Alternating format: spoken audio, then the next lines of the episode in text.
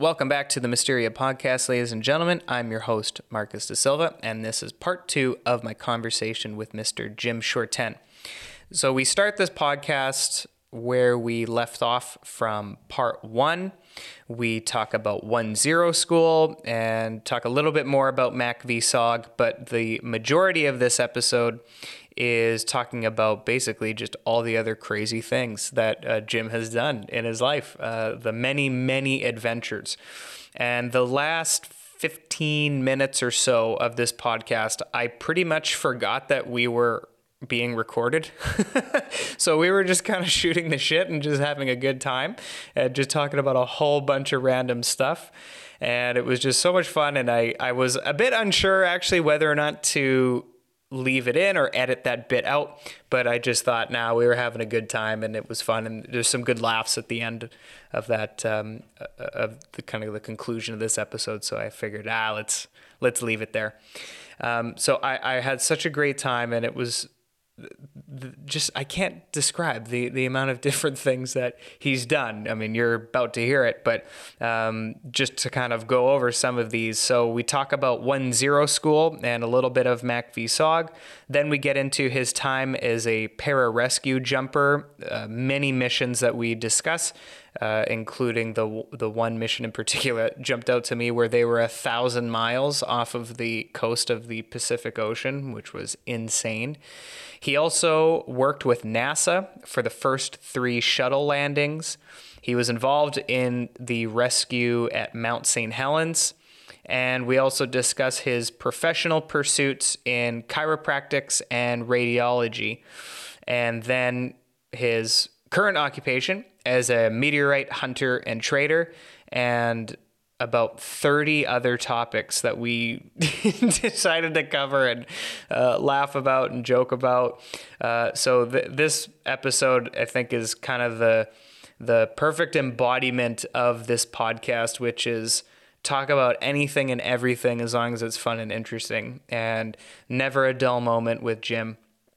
And it was just such a pleasure to speak with him and uh, really excited for you to hear this episode. So, without me rambling any further, I hope you really enjoy this episode with Jim. Thank you very much. So, um, but yeah, wherever you want to start. Yeah, so I think let's let's start with one zero school because I I know we I think we mentioned it, but I don't think we got into it. So um, I think we'll just kind of talk about that. So uh, you went through it and you yeah. taught it. Yes. Okay. Uh, in the beginning, I went through uh, one zero school down at Long Thanh at Speed fifty three, um, and uh, a guy named Moose Monroe. I can't remember Moose's first name, but uh, everybody just called him Moose and he went ahead. He was my lane grader. So when we went through, and I learned an awful lot from Moose. He was really a smart, very smart soldier. Taught me a lot of stuff in the field. You know, a lot of the implements that we use, like for recording sound. You know, the like we have these things you put in the ground. They look like a blade of grass, and it picks up sound and w- what people are talking about. We had these little dog poop things that look like dog poop. You put them on the trail, and they would pick up people. We put them next to like logs where people might sit down and talk but he taught me a lot. So when I went through there, then I went up to, you know, back to CCC in Kontum and um, ran all my missions there. And then at the end of uh, of that, I had a pretty rough mission with the Code Grade Four. They asked me if I wanted to go down and teach for a while, and so I said, "Sure, I'll go down and teach." So I went down to teach, and um, uh, I taught uh, infill, exfil, you know, parachuting. That's where I made a lot of jumps. I made 19 parachute jumps in Vietnam. Three of them are free fall, and uh, they were all at Long Thanh except for I think two or three, which is at Dong Ba Thin, which is the the Vietnamese Special Forces Luc Luong Dac Biet School, and uh, it's up Dong Dong Ba Thin is just um, just to the west and north of Cam Ranh Bay. So um, yeah, we had a guy in the A team that wanted to go to jump school there, so they put him through the jump school, and he asked me to be a stick kicker to jump with him and stuff. So I did.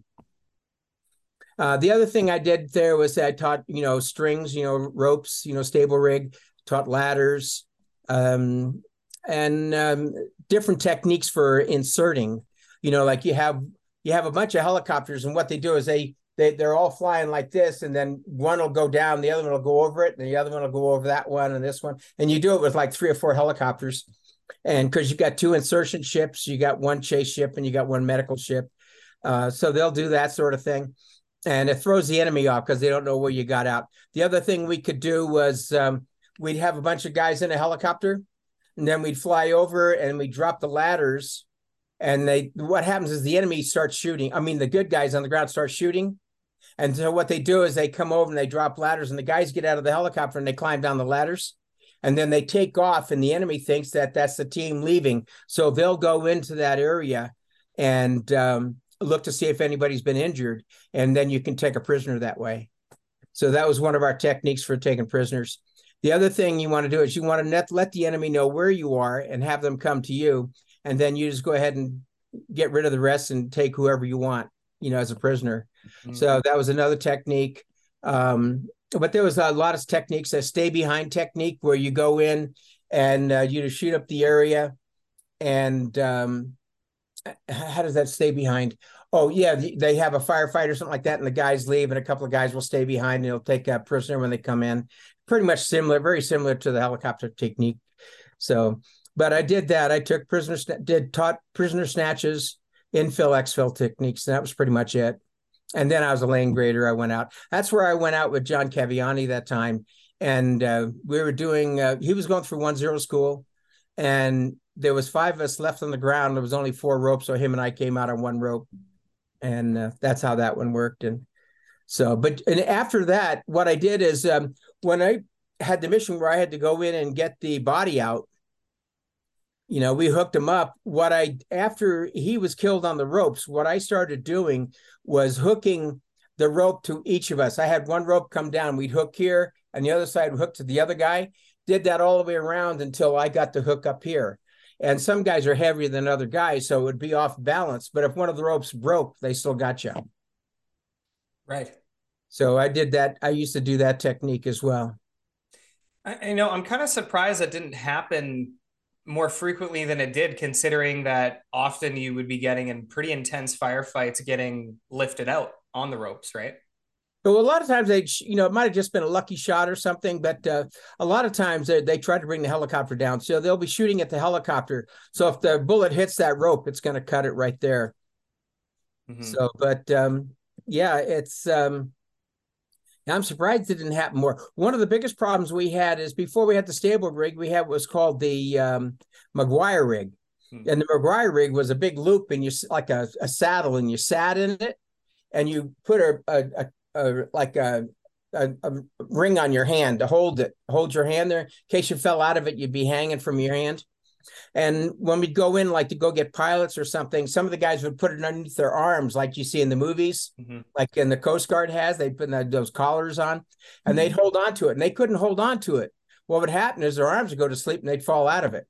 So that was one of the other problems they had. So they finally got rid of that McGuire rig and came up the stable. The other thing they had was called a Hansen rig, and it was a big loop. And I carried one for prisoners. So what you do is you put it over your shoulder you reach behind and grab the other one, bring it through, and then reach under your legs and grab it and bring it through, and then hook a, a snap link into it or a carabiner and just hook it up to the rope, and you can't fall out of it. The worst would happen is you get kind of scrunched a little bit, but um, I would use that. I carried that for prisoners because they can't fall out of it. And if I had to take a prisoner, I never had to do it this way, but if I had to take a prisoner, I can get him out of there. Just have the chopper come over, drop a rope, hook it up, and get him out of there. And then we can go do our mission and carry on or whatever. Well, I think that McGuire rig, I think that was the one that uh, Tilt fell out of, right? I, I think that was the one. No, I um was that no, I don't think that was. I think he was on the stable rig. Oh, he was. I think so. And uh, no, no, no. I think you're right. I think it wasn't McGuire rig. Okay. What happened was it came down to his knees. Yes, that's right. Yeah, and he was holding on to that and and finally went down. Because I don't see how you can fall out of a stable rig. Yeah, I don't see how you can. Mm-hmm. There have been guys that have hooked up to one side and the chopper took off and they couldn't get the other side hooked up. You know, that kind of thing. Mm-hmm. So, but um and with you guys taking uh, POWs, would that be? Uh, would you guys have the like a bonus or you get like a, a three day leave or something. Because I remember Tilt would always joke about how uh, he could never get they never made it back alive. Something would always go wrong. Yeah, uh, they um we had um we got three hundred dollars. I think it was three hundred dollars and five days off. That's not bad. yeah, if you took a prisoner, that was in SOG though, and yeah. if you got a Caucasian prisoner, I think it was ten thousand dollars. I think it could have been less, but I I don't remember. Did anyone pull that off? Um, I believe there was one person that did get a Caucasian guy. Uh, I think he turned out to be a Czechoslovakian mercenary. Um, but um, yeah, I don't. We had a guy that took a prisoner and brought it out. If you see a picture of Bob Howard carrying that guy, I remember when. In fact, uh, I, I've been credited for that picture. I don't remember taking it, but I went through my pictures and I had a few pictures of it, so I don't know. But uh, yeah, that Bob Howard always wanted to take a prisoner, but he would stand behind the tree, and when they came down, he hit him over the head with an axe handle, but he always hit him too hard. you know, which is kind of sad, really. Bob, I don't Bob mean to laugh, but it's kind of funny. Yeah, Bob always wanted to take a prisoner, but um, yeah, I mean, if you knew Bob, he was a real gentleman. He was just a really soft-spoken, really nice guy, but he just got too anxious. He was afraid he wouldn't hit him hard enough. well, that makes it funnier too, especially because he is like a nice guy. yeah, yeah. You ever listen to him talk? He's like a like a southern gentleman, you know. Right. It's, ma'am, no, ma'am. You know, he's just a real nice guy. That's good. Uh, I, I kind of miss him.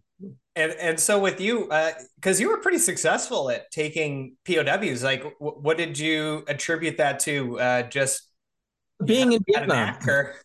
being in Vietnam. When I was in Vietnam, I took. Uh, I think, I think I took 12 12, 13, 14, 15. Yeah, I took 12 prisoners when I was on the A team. Right. But they were easy to take, though, uh, in Vietnam. yeah, I mean, like I said, it's a reverse of what's going on in Laos, Cambodia. Mm-hmm. You know, in Laos, Cambodia, you're in their area, and there's like seven of you, and you got all these thousands of guys. In Vietnam, there's like seven of those guys, and there's thousands of Americans around them. So it's kind of it's just the opposite way around. So it was easy to take a prisoner. Mm-hmm. I remember one time we were we had a we, we had a camp get overrun. New ET got overrun. So and I was a reaction force for it. And um, but we knew there was a hospital up in the hill somewhere, and we wanted to find out where it was. So I volunteered to go in there and take a prisoner and find out where it was. And so I went in and I took something like I don't know five prisoners, six prisoners. Uh, there was a bunch of them coming up, but the um, one was a I can't remember if she was a doctor or a nurse. She was NVA and there was another guy that was an NVA, and the rest were Viet Cong that they were training like nurses helpers or nurses or something. So, but I took them. We found out where everything was, and uh, another time I took one in an ambush, and he got shot in the leg, and I took him. I took him on down to the hospital in Cam Ranh Bay, and he ended up. You know, the they the Americans didn't want to treat him. You know, I don't know what the. I almost got a fight with the doc. Um, he was a 14 year old kid and he actually thought we were going to eat him. I was giving him some morphine to help him with the pain because there was a broken femur. And the broken femur is the most painful fracture you can have in your body because there's so much muscle, it just pulls everything together. But I took him down there and I went down a week later and his leg was gone. I'm going, geez, what happened to his leg? he goes, well, he got gangrene. I went down a week after that and he was gone. He goes, oh, he died. I'm going, what do you mean he died? He only had a bullet wound in his leg, you know? And so um, this doctor sat there telling me that, uh, you know, like, you know how many Americans I see dying because of people like him? I go, you asshole. I said, you know how many more Americans going to die because you just killed my friggin' intelligence? I said, he was a 14 year old kid. I looked, you know, we almost got a fight and the nurses broke us up. But I told him, I said, you know, he was 14 years old. You can live with that. So much for your code of ethics, you know?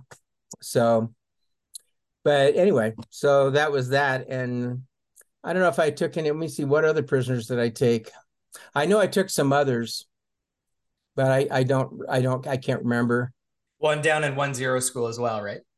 Yeah, there's three of them down at one zero school. Yeah. I didn't count the kids. You know, they right, yeah. Yeah, they're just kids.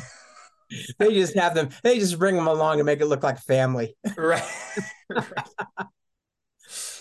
Well, so, and you, you know what was interesting as well because I was thinking about um, the last time we recorded because uh, I was thinking back to the fact that you spent it was 22 months in Vietnam the first time that you got there. Yeah, when I was with the Navy over there, I, yeah. I was there for 22 months. And, and I was just kind of wondering, like, d- did you think that because 22 months is a fairly long time to, you know, kind of understand a bit of the people and the culture and, you know, at least get a, a feel for it. Um, mm-hmm. When you went back with SOG, um, just that experience, did, did you find that it helped you and, and the teams in any way? Like, did it have any immediate um, benefits as far as just understanding? Well, when I was there for the 22 month deal, I was driving trucks. I was in the Navy back then. I was working with the Seabees and I was driving trucks. And um, I had a girlfriend and she taught me how to speak Vietnamese. So I had a working knowledge of the language. And so that helped me a lot. And I, I mean, I got, I got messed up over there too when I was in the Navy. I was driving. They, the, I think it was in '66. I can't remember what month it was, but in 1966 they dropped um, the uh, the enemy were dropping rockets into the Air Force base there, and they dropped a, a rocket into the bomb storage, and it was pretty nasty. Anyway, when they were getting hit, I took my truck and I drove out to the villages trying to get the civilians out of the area. And when they blew up the bomb storage, it actually picked up a five ton dump truck, picked it up over some trees, and dropped it into the middle of a barracks. But I don't think anybody was in the barracks. I think they all took cover from because of the were hitting beforehand.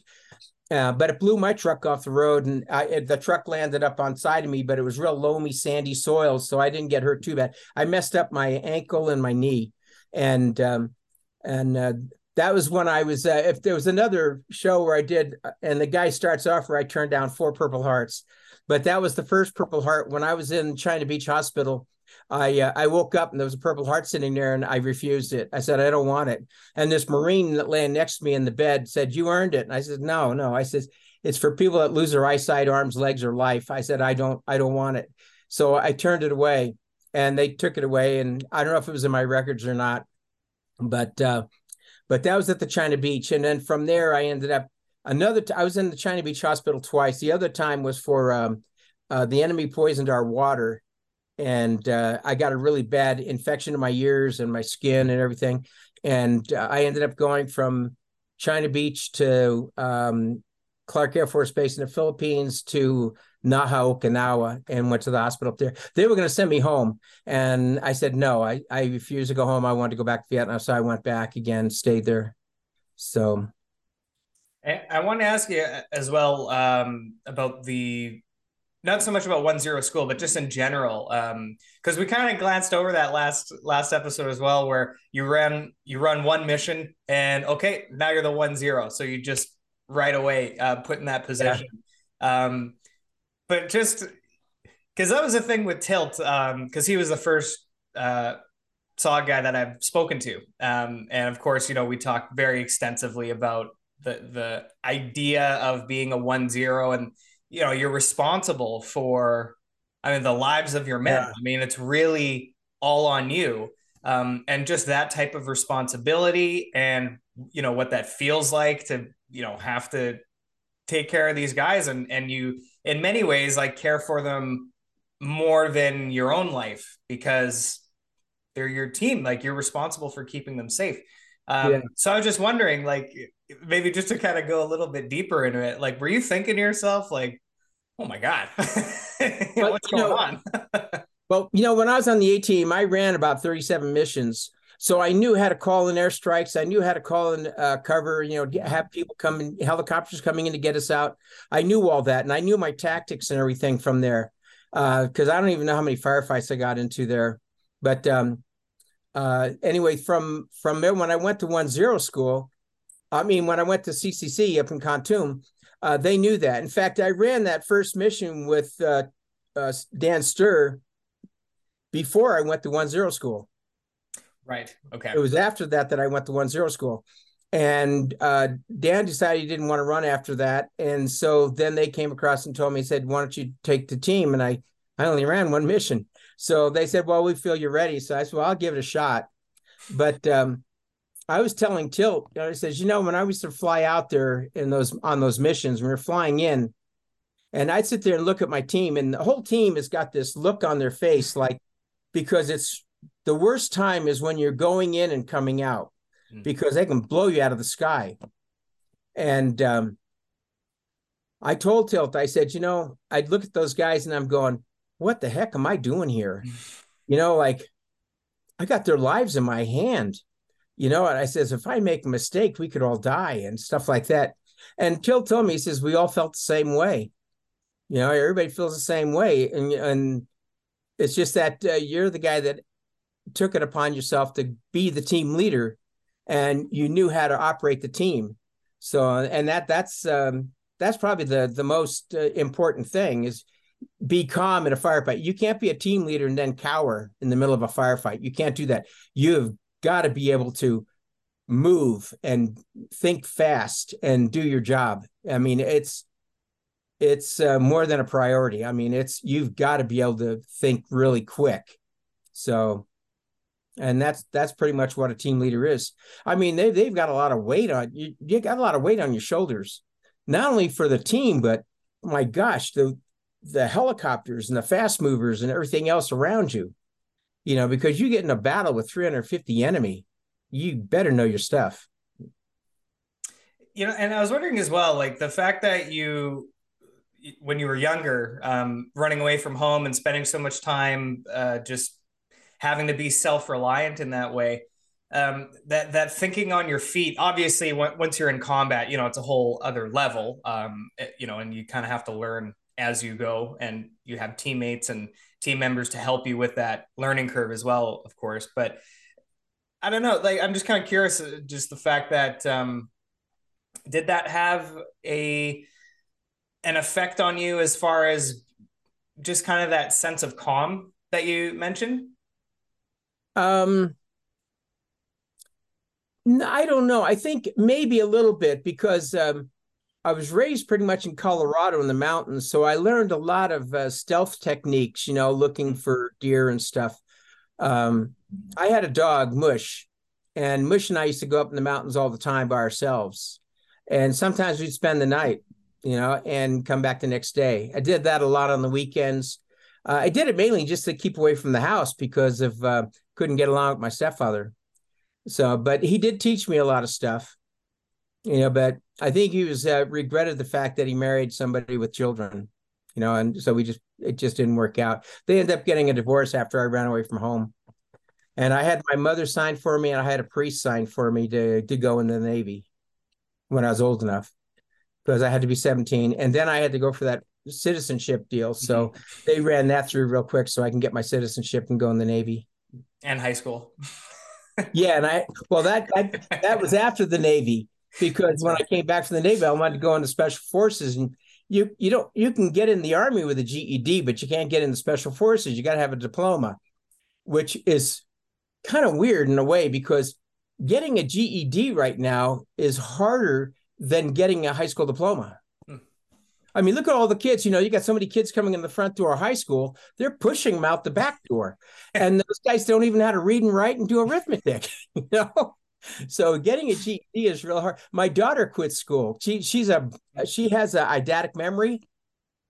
Yeah, she's really smart, and so she was bored with school, and so she quit school, and she took her GED. And I told her, I said, you know, I'm really proud of you. I said, you know, fifty percent of the kids out of high school can't pass a GED you know, that's a fact.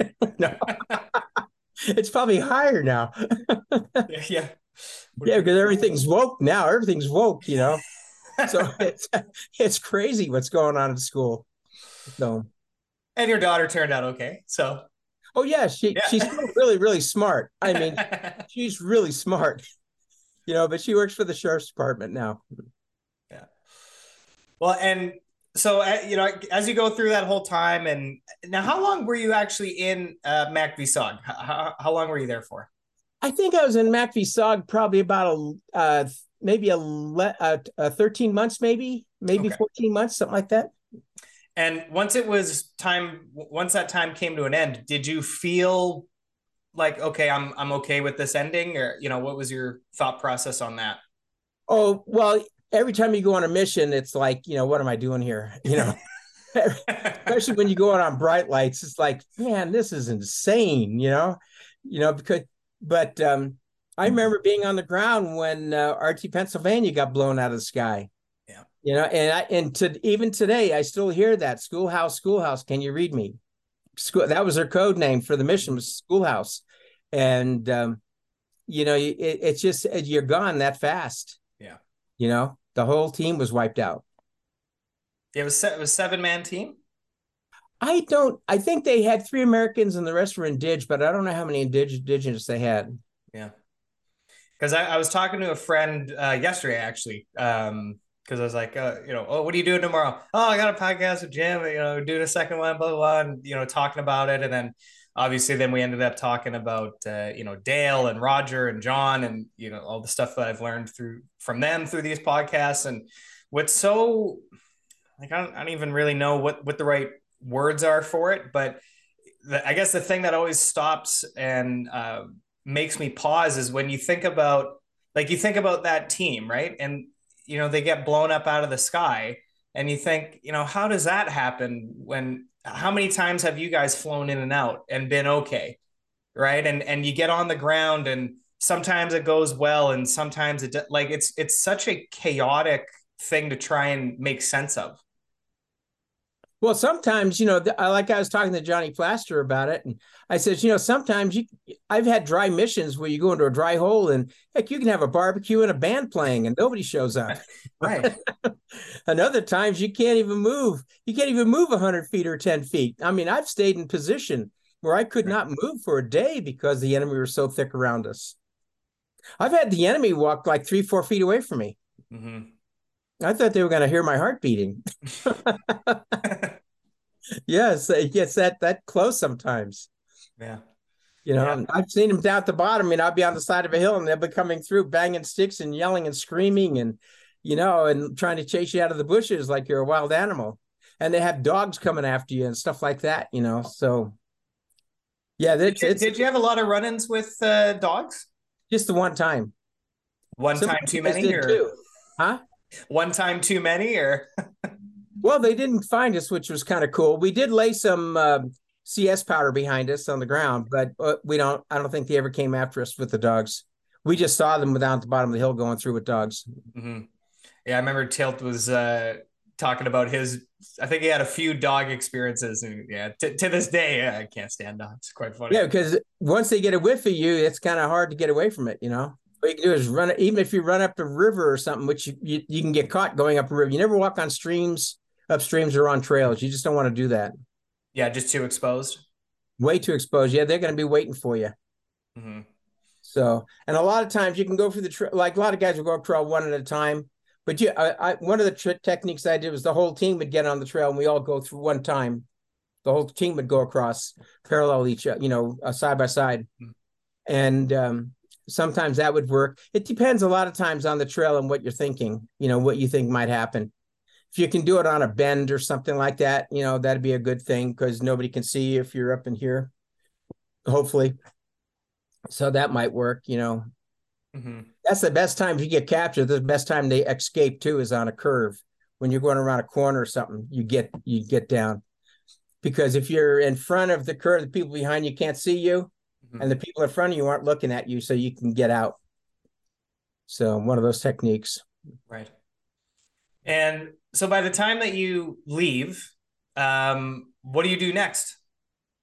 Uh, when I left Vietnam or left? Yeah, yeah once you left uh, SOG. Yeah, when I left SOG, um, oh, I went down the one zero school, and then after that one mission, that POW snatch, uh, when I came back in, it was um, uh, what was his name? Um, he made a free fall with me too.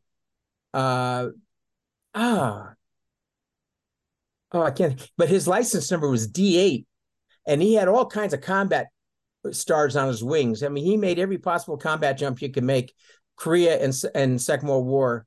Uh, but sometimes there was two jumps going on at one time, so he could obviously only make one.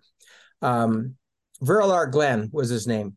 And uh, so when I came back, Glenn went ahead and uh, had two guys grab me, march me to my room, pack up my stuff, and they marched me right down the Tan Son Nhut Air Base in Saigon and made sure I got it on the airplane. I missed my flight coming home twice. well, that sounds that sounds intentional or accidental. No, it was intentional. I knew I was supposed to go home. yeah. But I wasn't about to miss out on a snap POW snatch. Right. Yeah. so, and then, so now, how old are you when you come back home? Uh, I went in the special forces when I was 21.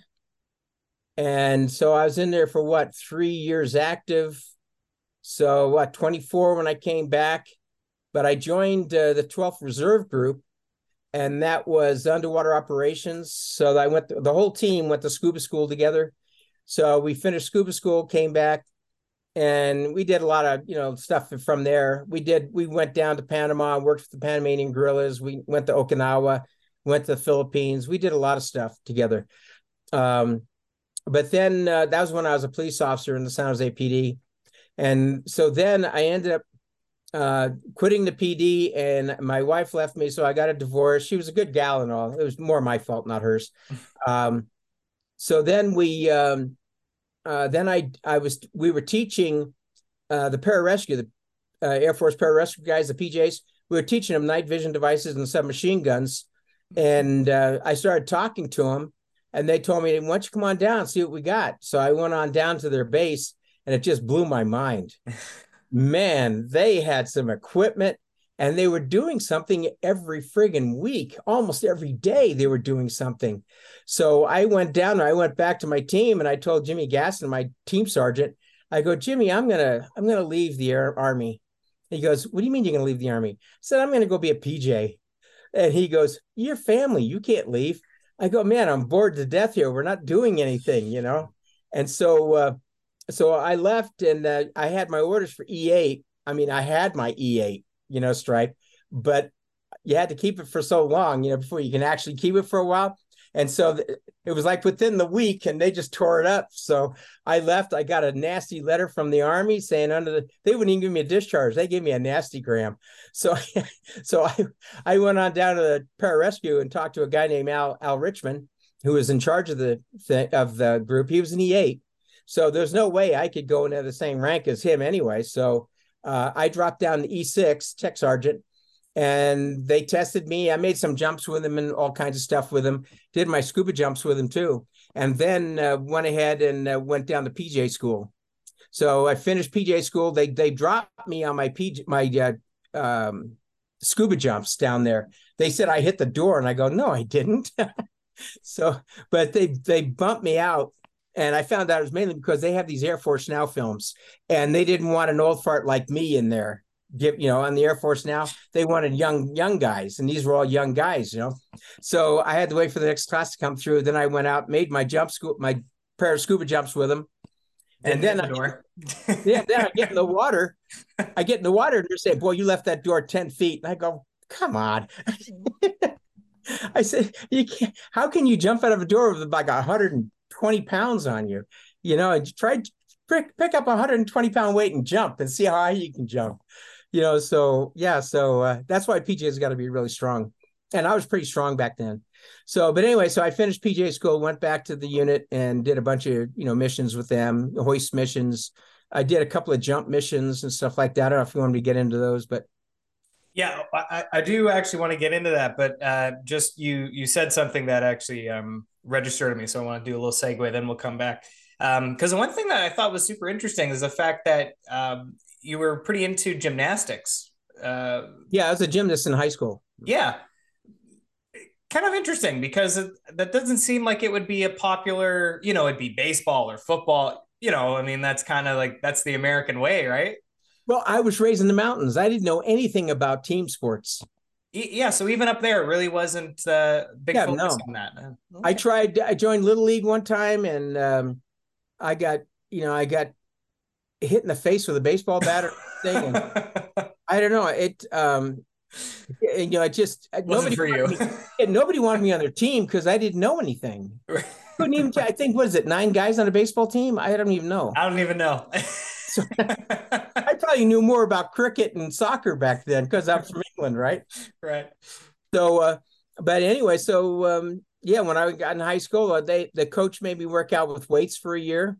Hmm. And then I came through, and then he had me, and I was a parallel guard, uh, parallel bars, and um, rings, and uh, um, uh, ropes. because they had ropes back then, but they took ropes out of gymnastics because it was a time thing.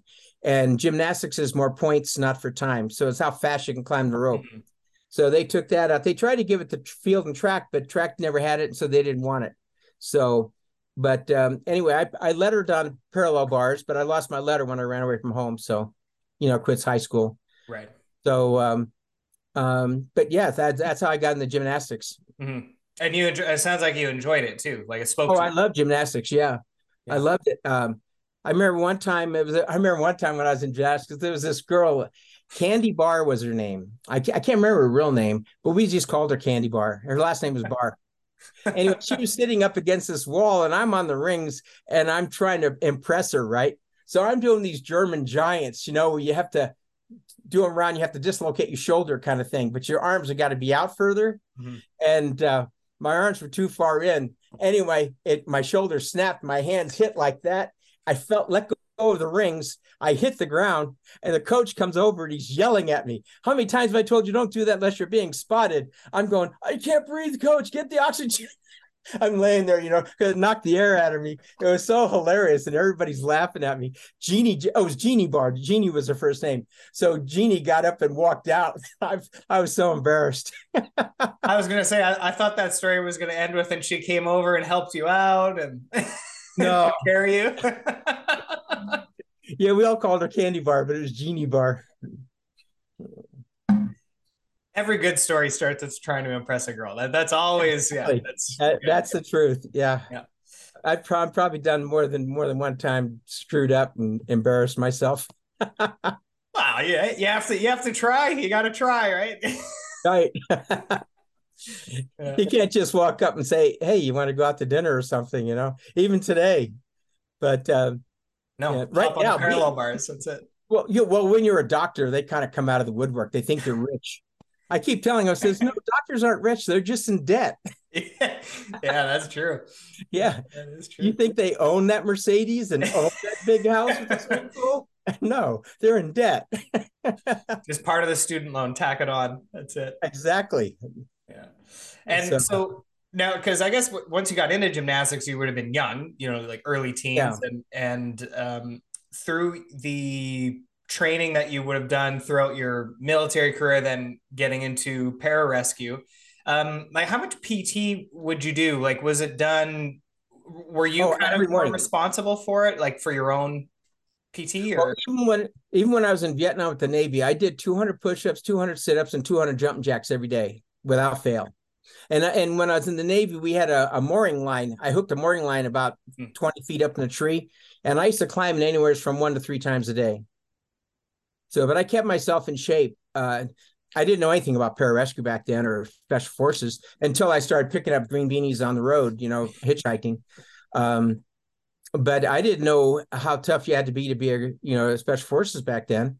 Uh, but I managed to make it through it, no problem. Um, when I was in pararescue, heck, we if we were in in the in the uh, on the base, uh, I got up every morning. I ran five miles. Uh, we were stationed at Moffett Field, and I ran five miles around the airbase every morning. And then I worked out on a universal gym until it was close to lunch. And then um, then we'd take a shower, and then we'd uh, go on down, get a hamburger or something, come back, and then we'd grab some parachutes, go make some jumps, or we'd plan a trip like go rock climbing, ice climbing, uh, scuba diving. And if you know, like I remember one time I walked into the chow hall over there, and I just said, "Hey, who needs crosswater navigation?" and a couple of guys say, "Well, I'm coming too." I said, "Okay, we need a navigator." And then we had uh, Padula. We called him Pud. Pud was our navigator, so he would go with us. So we'd go to Hawaii and go do some scuba diving. And once you're diving, you got to stay there. You can't you can't leave the next day. You got to stay uh, on land for a day to get all the nitrogen out of your system before you go up in the airplane. So we'd stay there an extra day and stuff. So it was, being a PJ is the best job in the world, man. I tell you what. I was just gonna say it sounds pretty good. oh, it is freaking awesome. I mean, you know, they just had the pararescue reunion. I couldn't get out there. I got too much going on here in the house and everything else going on, but I couldn't get out there. They have it every other year, but they got a mini reunion in between. So I, hopefully I'll make the mini one. But uh, you wouldn't believe they they send teams in They sent a team in from each pararescue group. There's probably less than like five or six hundred PJs in the world at any given time. Hmm. You know, there's a very small group, but they're highly trained. In fact, you know, when they did that thing with um, when they went, what was her name? That the girl that was taken by the Taliban, uh, the young girl, and, and they went in and got her out. The Navy SEALs went in. I don't remember the name, but I, I You know I'm talking know what you're talking. Yeah, it sounds familiar. Yeah. Um, her name's on the tip of my tongue. Anyway, those guys you see working on her were PJs. Mm. They, they were attached to the Navy SEALs, and a Delta will have the same thing. They'll have uh, PJs attached to Delta and CAG and those groups. So, but um, yeah, because they're highly trained into getting guys out.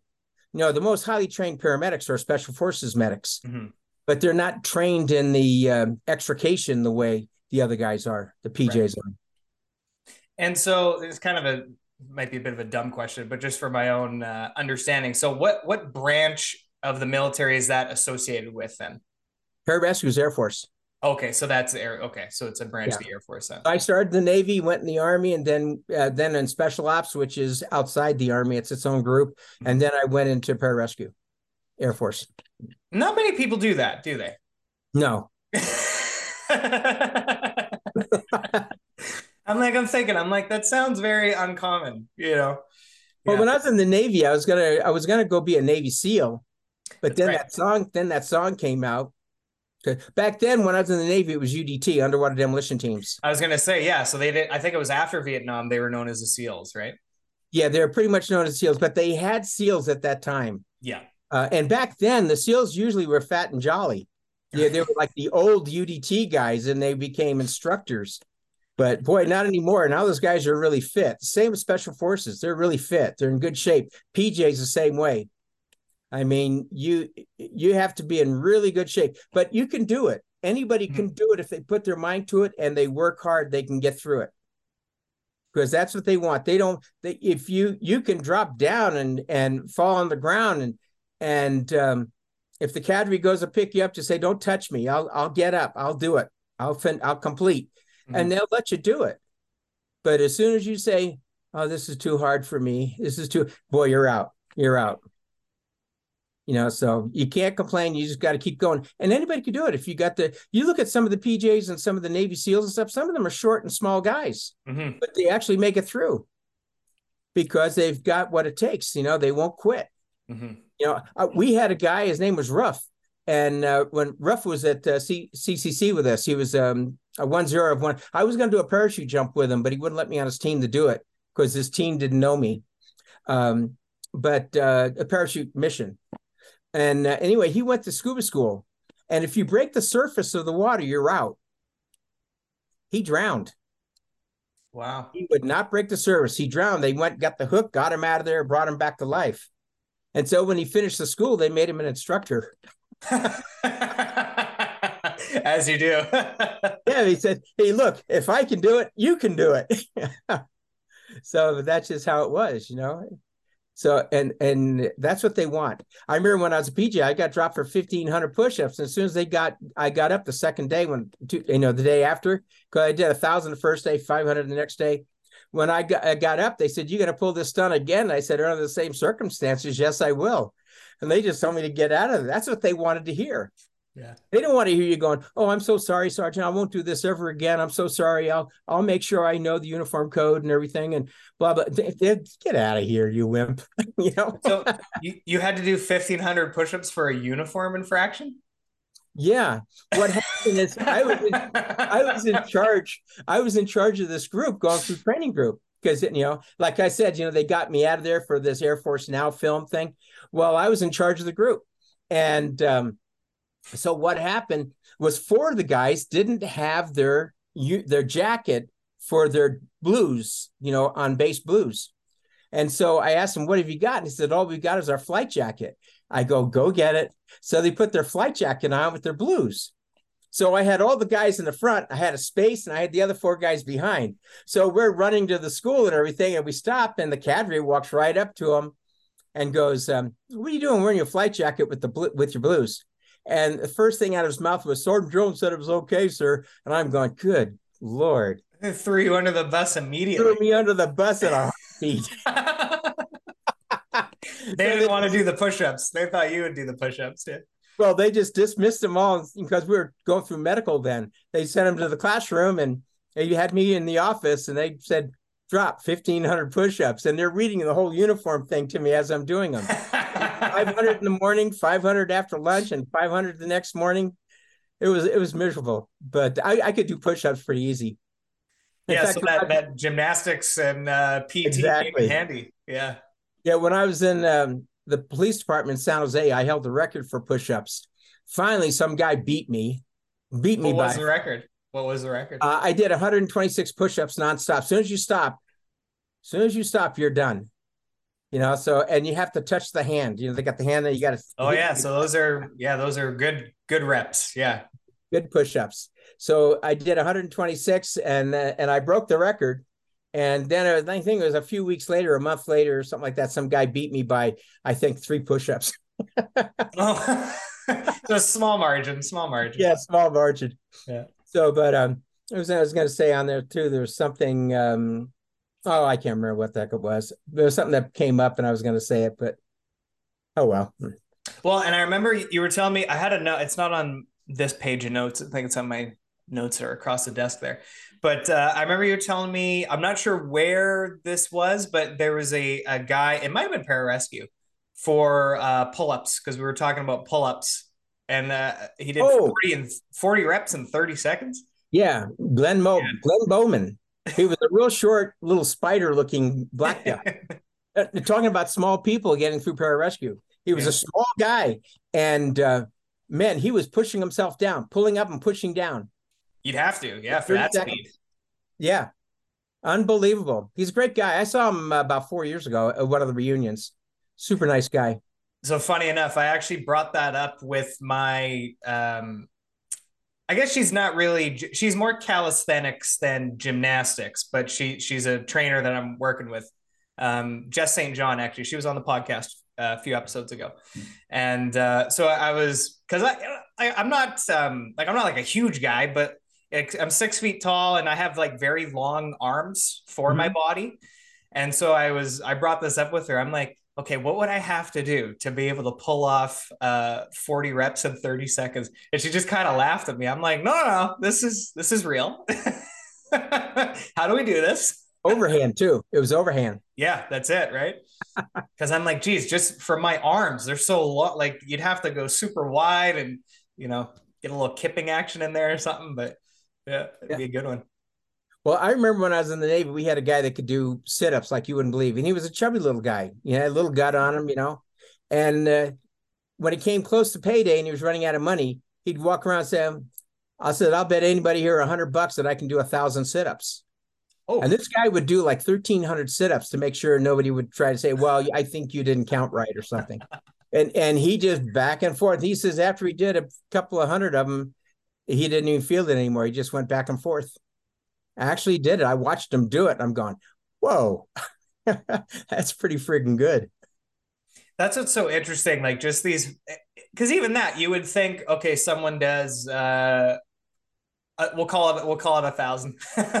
you know, guy does a thousand sit-ups. So you would think just ripped, you know, washboard yeah. abs, right? It's yeah, but it doesn't really equate you know the the the um, appearance doesn't equate to the function. Right. That that's how he, that's why people bet him. Yeah. yeah, because he didn't like look like he could do it. and I'm sure he had washboard abs, but they were underneath. Underneath. so, but I suppose we could get into some of the missions I did as a PJ. Yeah, I was gonna say so that that segues nicely. So um, now, what what's the training well, okay, I guess two two different questions because you actually had a fair bit. It sounds like of experience with some of the training that they uh, pararescue would do by the time you rolled up because you you know right. your lifetime you had all this experience and um, even growing up. Um, so what was that like for you between showing up and then getting through the training?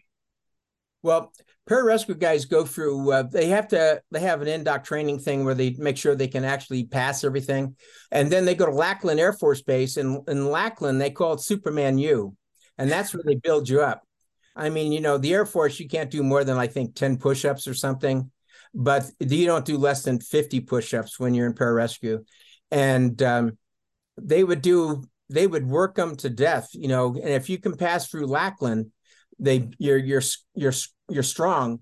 And then from there you go to jump school, and from jump school you go to uh, parachute school, you know, with the Army. I don't know if they have their, the Air Force has their own jump school now or not. I think they have their own Halo school now, but they go for the Halo and everything. And then from there, they go to Kirtland, and that's where they learn uh, the aircraft. You know, like the uh, well, I don't know, I don't know what they're using now, but they I think they're still using the C-130s. But I think they got the UH-90s or 60s or something. I don't know. Uh, but when I was in, we had Hueys and we had H3s and H53s, the Jolly Greens. They had the Jolly Green, the oh, yeah. Super Jolly, and then the C-130s. So um, Fun. and you learn that. And also you learn rock climbing and, um, you know, rappelling and all that stuff. And you learn all your medical and uh, and everything at at uh, Kirtland. That's in Albuquerque, New Mexico. So when I I already went through, I went through free fall in in in the army, but um, my free fall was pretty much like skydiving. You know, Halo today was totally different than the Halo it was back in Vietnam. You know and now they're they're using oxygen we had little hoses and you just breathe breathe on the hose and then they open up the ramp and you just run out the back end hold your breath. It won't take long to go from 20000 down to where you know 13000 where you can start breathing so um, you know normally um, so i went through that and then i went through the scuba school when i was in the reserves and um, and so I had all that in jump school and everything. I started skydiving when I was 17 and when I was stationed in the Navy at Litchfield Park in Arizona. I started skydiving and flying airplanes. I'm also a pilot. So um, uh, so they just sent me straight to Kirtland. And what they wanted, they wanted my background in combat because pararescue needed more combat training. And they wanted me to go to McClellan, which was the special ops base at that time. But I stayed with the 129th and I said I'd go active if you'll send me to the Philippines. And because um, it was a National Guard base. Uh, and they said, no, if you go active, we're sending you to McClellan for special ops. And I, I was kind of tired of special ops for a while there. I mean, now I, I, I should have said, yeah, you know, now it's at Eglin Air Force Base. But um, so I, yeah, I just went through uh, uh, Kirtland and then back to the 129th. And when I was at the 129th, I had um, I was I was in charge of the medical section. They they put me there full time. So I was drawing the two. I was one of those double dippers. You know, I got my GS nine pay and I also got my active duty pay, and I was active duty probably 350 days a year. You know, so I was active all the time. You can't get on the aircraft unless you're on active duty status. So I did that, and I was constantly going on missions and traveling around the world and doing rescues and stuff. So, but a couple of my rescues, my the first jump mission uh, a guy named John Stevens and I made the first jump mission with the 129th, and uh, and it's ARRS, Aerospace Rescue Recovery Service, and um, they flew us out about a thousand miles, maybe a little over a thousand miles, and we parachuted in. It was 32 foot seas. A thousand miles out into the Pacific. Yeah, there's about a thousand, 1100 miles out in the middle of the Pacific. So we, we parachuted in. and It was 32 foot seas. I mean, the waves are like that and uh, the guy had a uh, a, a ruptured a ruptured um, appendix. Oof. Yeah, so he was blown up like a balloon. So we had to get out there and help him get him out of that ship. So we parachuted in, and it, it was it was really nasty. I mean, uh, the waves. I mean, I'm coming down and, and looking up at the top of the water, and I'm not in the you know the wave, and I'm not in the water yet. And so what I did is I cut my parachute loose and we just let it sink and then we swim with all that gear on. That's why you got to be strong. So I grabbed, I waited for the highest peak of the wave and I'm looking for the little dinghy because the ship puts a dinghy in the water and then you swim to the dinghy. The dinghy will take you over to the ship and then you they get you in that way. So anyway, I'm I'm looking for the dinghy and I start swimming over to it. And finally I get to the dinghy and I'm waiting for it to come up and I grab the railing on it. When it came up, I could see all the way underneath it. And then when it went down, it kind of went down like that, and I just rolled and fell right in it. And uh, so finally, they couldn't get the motor running on the dinghy. So finally, they got that going, But in the meantime, they already picked up John Stevens, and but we are all getting sick, seasick like crazy. Even the merchant marines were getting seasick because it was so nasty, and it was winds were blowing and the friggin' vomits blowing all over us. Oh. It's horrible. Oh. horrible. So then they take us. So they finally get it running. They take us over to the ship, and on the ship, it was one of these. That was a Honda, a ship that brings the Honda cars over. Had Honda written on the side, and it had they have a door in the middle of the of the ship and so they drop a, la- rope ladder out. So what you got to do is you got to wait for the highest wave and grab that ladder, and then the the boat the dinghy just goes away real quick. So you got to climb in there and then crawl in there. I'm climbing in and getting sick, and I just imagine these guys looking at me going, "They came to help us." Yeah, them looking rough. yeah. So fun. Then John comes over and he's coming for a wave. He grabs the ladder doesn't get up the ladder fast enough. Another wave comes, the dinghy knocks him off the ladder and he falls into the boat. He did that twice before he finally got a high enough wave to get inside the boat. So finally we get up and we take care of the guy and and there's two C-130s. There's the one that we parachuted in from. The other C-130 is refueling the helicopters all the way out. Because you know a helicopter doesn't go any more than like 300 miles. So but they, they, flew they refueled them all the way out there in the middle of the Pacific and so they, uh, anyway, we get the guy ready. We put him in a Stokes litter. We got him wrapped up in a bag and everything, and goggles and earmuffs, and got him covered up and taped, you know, strapped in. They haul him up into the helicopter, and then they drop the ladder, you know, the the penetrator, and we get on that, and then we go up. So we had the low level all the way to Coos Bay, Oregon, to get this guy. We already contacted the hospitals; they were ready to take care of him. But we had the low level. We couldn't go any more than hundred feet off the water you know, because, because of uh, the, yeah, because of expansion. Right. Yeah, if you go up any higher, it's going to make it worse on him. And he was he wanted us to cut his gut. You know, I was getting cut his, cut his Oh, he was not doing well. oh, he, the only thing that kept him alive was he was 21 years old. He was a little uh, Taiwan guy working on the ship. Jeez. So, but they got him to Coos Bay, Oregon, and uh, I'd love to get the film because the news crews were out there filming everything when we came in. And then from there, we flew on back to the base, and uh, then we had another jump mission. Um, I was in charge of this. Johnny was in charge of the last one, but I was in charge of the next mission. And I had a guy. Um, um, oh, oh man, I want to mention his name, Andy. Andy. Oh man, I can't think of his name. Anyway, he um, he was he was behind me, so we went ahead and we jumped in. It was nice seas. It was the, the water was nice. It was nice and calm. So we jumped out, took care of that guy, and we had him stabilized, so we just stayed on the ship and took it all the way to Hawaii, and uh, and they took care of it. But it was also a thousand miles out.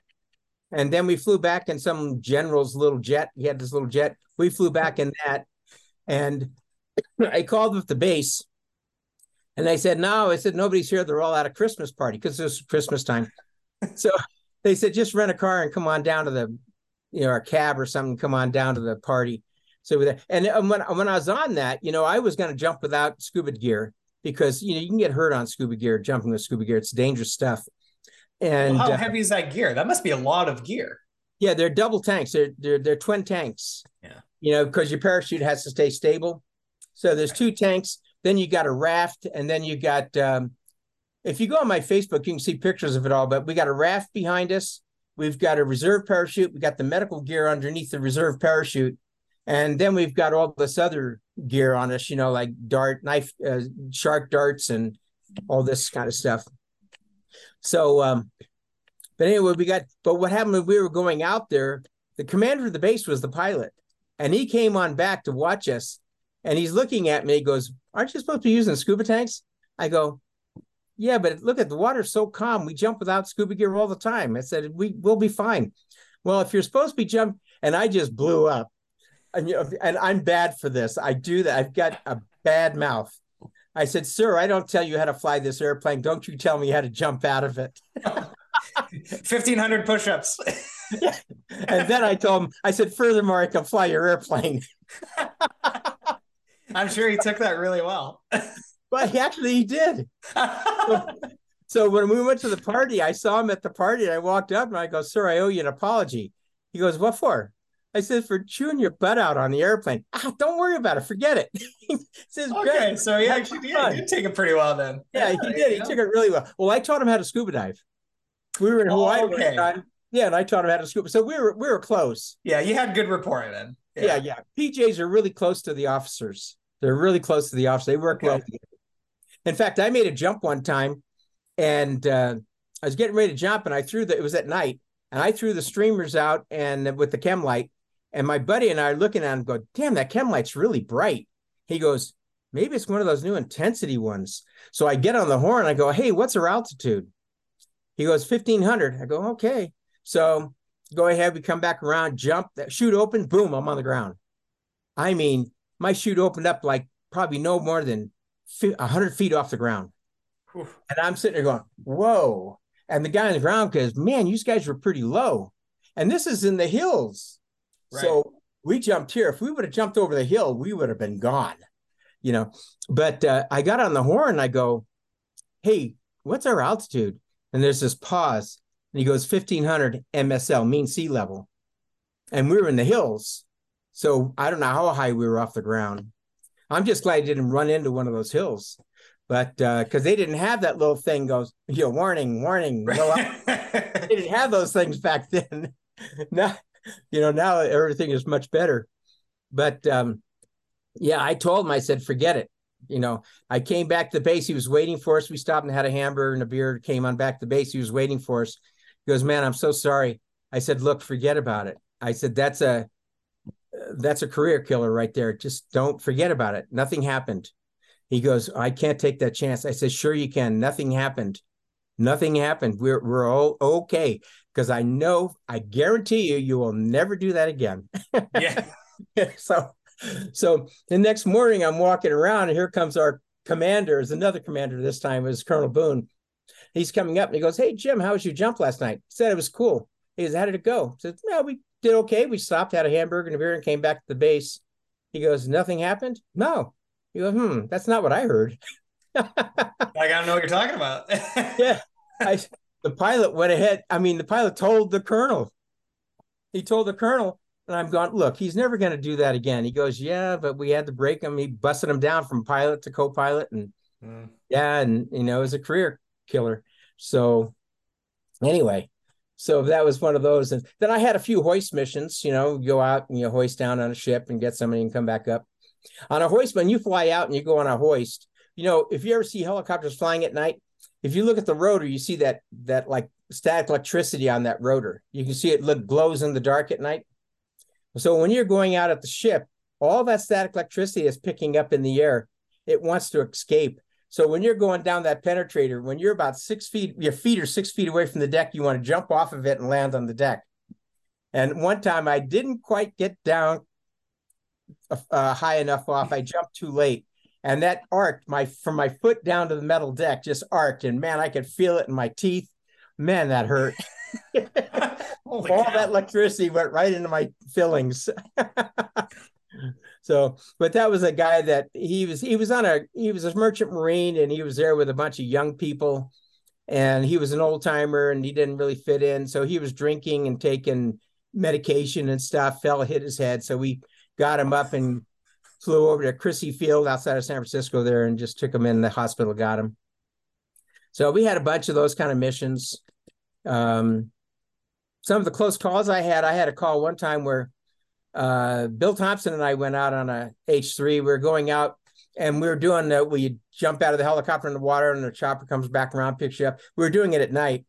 So the chopper comes back around to pick us up and they drop flares out in the water at night so they can maintain where they are because you can't tell you even in the daytime if you look down you can't tell where you are because the the prop wash from the rotor follows you wherever you go so you can't tell if you're moving or not and you can get vertigo real easy anyway they, they drop the penetrator down bill and i get up on it and we're about halfway up to the helicopter and the pilot got vertigo i guess those the flares went down underneath the waves and the waves came up and hit it he got vertigo and the chopper just dropped right down on top of us we got down in the water. We just unhooked that sucker. We swam as far as we could underwater. Finally came up, and the chopper was in the water, but he was taken off. They can float, but he took off, went around, came back, and then he took us up one at a time. And man, he just whipped us up so friggin' fast. Yeah, I didn't want to do it again. the helicopter.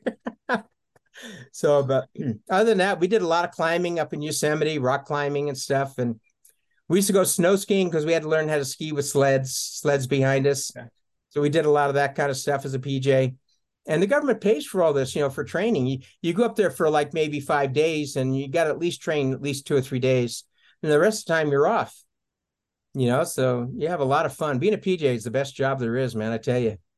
I'm getting I, excited listening to you. I'm like, this sounds good. Oh, it, it is. I bet in the army, I think I probably made, uh, I think probably 80 or 90 jumps in the army.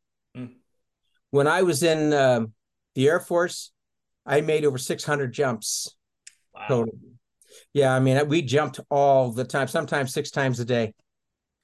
You know, we had to redo the chutes. Right. We just haul them out there in a truck and we just go up and down the helicopter, just jumping and having a great old time. It's a lot of fun.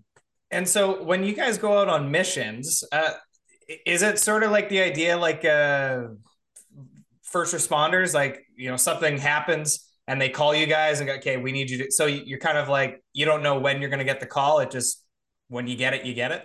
Yeah. Whoever's there at the base, because it was a National Guard base, even though I was full time there, is um, uh, usually it's the, the guys that are there all the time because a lot of the weekend guys aren't there. But usually some of the guys will come in, they'll hang out for a week or so, do something. Like we'll go to the Philippines or Okinawa or Japan or someplace. Korea was a big place we used to go to. Um, so, but uh, yeah, if, if, a call comes in, what they usually do is they go from Scott Air Force Base. I don't know where it is now, but that used to be the rescue headquarters. And uh, I think it's in Ohio or someplace. I'm not sure. But they would um, call up there and they would get a maritime mission or something like that. You know, ships. It's we had one where the ship was sinking, um, but they would call them, and then if it was would close to the shore, then the Coast Guard would go get it. But the Coast Guard didn't have refueling capabilities to go out any further. So if it was any further, we'd go. But we had one one time where it was going to be another jump mission, and um, they they there was an explosion on the ship, and some guys got burnt. So they wanted us to go out there and get the guys uh, out of there. So as we're going out, they find out that the skipper of the ship pulled the plug on his own ship. He blew the plug on the ship. And I guess with the oil down on the bottom of there, it caught on fire. But um, so he was sinking the ship. Then all of a sudden, there was all these bales in the water. And then all of a sudden, all these little boats started coming to the ship. And all they had was like three law enforcement going out there. It was a drug dealer they were hauling all these bales of drugs, you know. And so all these other boats, they got most of the stuff, but they got three of the boats and pulled them over and I guess took them wherever they do. And uh, but the rest of them got away. But I wanted to jump in anyway. He goes, No, we can't let you jump in in case they got weapons. I don't care about weapons. What do you think? I'm I don't care about those stinking badges. so I wanted to go in anyway.